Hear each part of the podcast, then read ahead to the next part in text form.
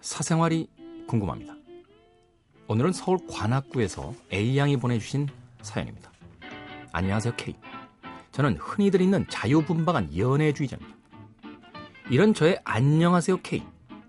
본방보다 팟캐스트로 K의 목소리를 더 자주 들었던 제가 요즘 본의 아니게 본방 청취를 하게 되었습니다.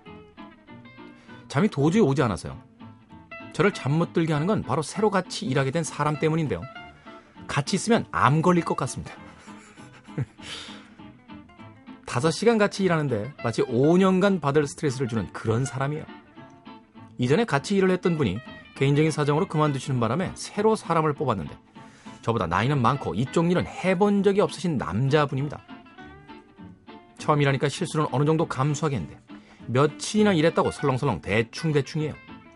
할 일은 많은데 핸드폰만 보고 있고 담배 피러 갔다 온다고 가서는 한참이나 혼자 일하게 만들고 제가 이것 좀 해줬으면 좋겠다 말을 꺼내면 표정은 어찌나 안 좋은지 이러다가 진짜 암 걸릴 것 같습니다. K 나이가 많고 성격상 맞지 않는 사람과 일을 해야 할 때 제가 어떻게 하면 좋을까요? 도와주세요.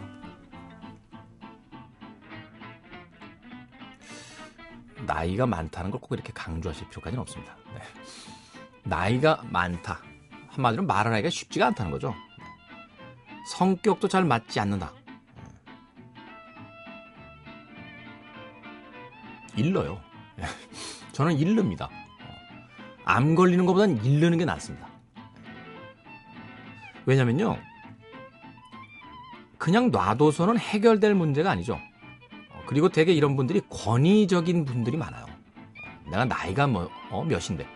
혹은 내가 너보다 위치가, 아, 지위가 높은데. 뭐 이런 이야기를 하시는 분들이 많습니다. 이런 분들한테는 뭐 대충 대충의 방식으로는 고치기가 힘들어요. 일을 할 때는 일르는 게 제일 좋습니다. 더 높은 사람한테. 그런데 일를 때요, 회사에서 일르면 안 됩니다. 사적으로 일러야 됩니다. 사적으로. 공식적으로 이르게 되면 공식적인 조사가 들어오죠. 사적으로 슬쩍 흘리면 그 나이 많은 남자분을 지켜보실 거예요. 더 지위가 높은 분이. 저 친구가 A양이 일 안 하고 게으르다고 그랬는데 진짠가? 지켜보시고 나서 판단을 그분이 하시도록 해야 돼요.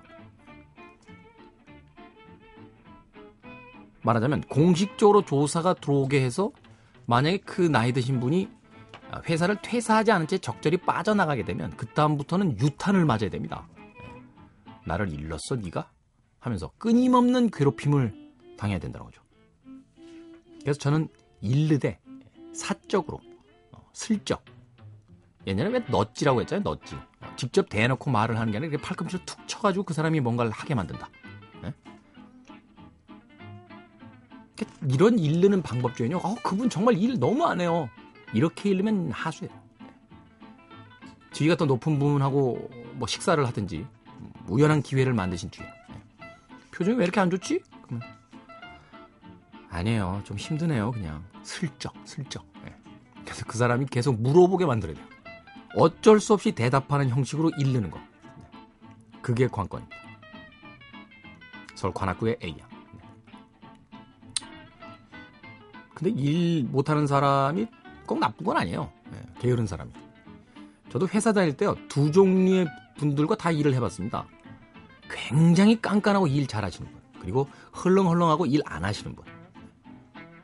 회사 입장에선 깐깐하고 일 잘하는 사람이 좋은데요. 회사에 가는 제 입장에서는 네, 일은 잘 못해도 헐렁헐렁 하신 분이 편했다는 거. 네. 듣고 계십니까? 김 국장님?